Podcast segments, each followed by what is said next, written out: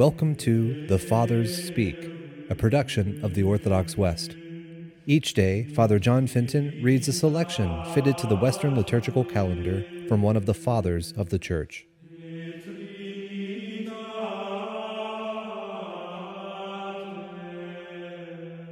As we commemorate St. George the Martyr, his feast having been transferred to today, let us listen to a portion of a sermon by St. Peter Damian.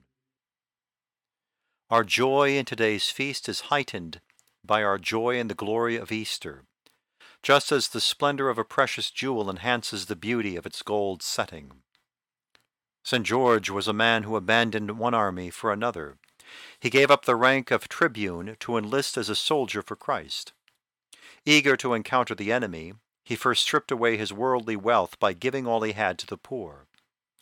Then, free and unencumbered, bearing the shield of faith, he plunged into the thick of the battle, an ardent soldier for Christ. Clearly, what he did serves to teach us a valuable lesson. If we are afraid to strip ourselves of our worldly possessions, then we are unfit to make a strong defense of the faith. As for St. George, he was consumed with the fire of the Holy Spirit. Armed with an invincible standard of the cross, he did battle with an evil king and acquitted himself so well that in vanquishing the king he overcame the prince of all wicked spirits, and encouraged other soldiers of Christ to perform brave deeds in his cause. Of course, the supreme invisible arbiter was there, who permits sometimes evil men to prevail so that his will may be accomplished.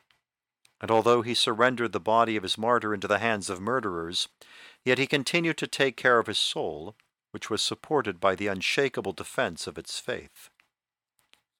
Let us not only admire the courage of this fighter in heaven's army, but also follow his example. Let us be inspired to strive for the reward of heavenly glory, keeping in mind his example, so that we will not be swayed from our path, though the world seduces us with its smiles, or tries to terrify us with naked threats of its trials and tribulations we must now cleanse ourselves, as St. Paul tells us, from all defilement of body and spirit, so that one day we too may deserve to enter that temple of blessedness to which we now aspire. Anyone who wishes to offer himself to God in the tent of Christ, which is the Church, must first bathe in the spring of holy baptism. Then he must put on the various garments of the virtues. As it says in the Scriptures, let your priests be clothed with righteousness. He who is reborn in baptism is a new man. He may no longer wear the things that signify mortality. He has discarded the old self and put on the new. He must live continually renewed in his commitment to a holy sojourn in this world. Truly, we must be cleansed of the stains of our past sins and be resplendent in the virtue of our new way of life. Then we can be confident of celebrating Easter worthily and of truly following the example of the blessed martyrs.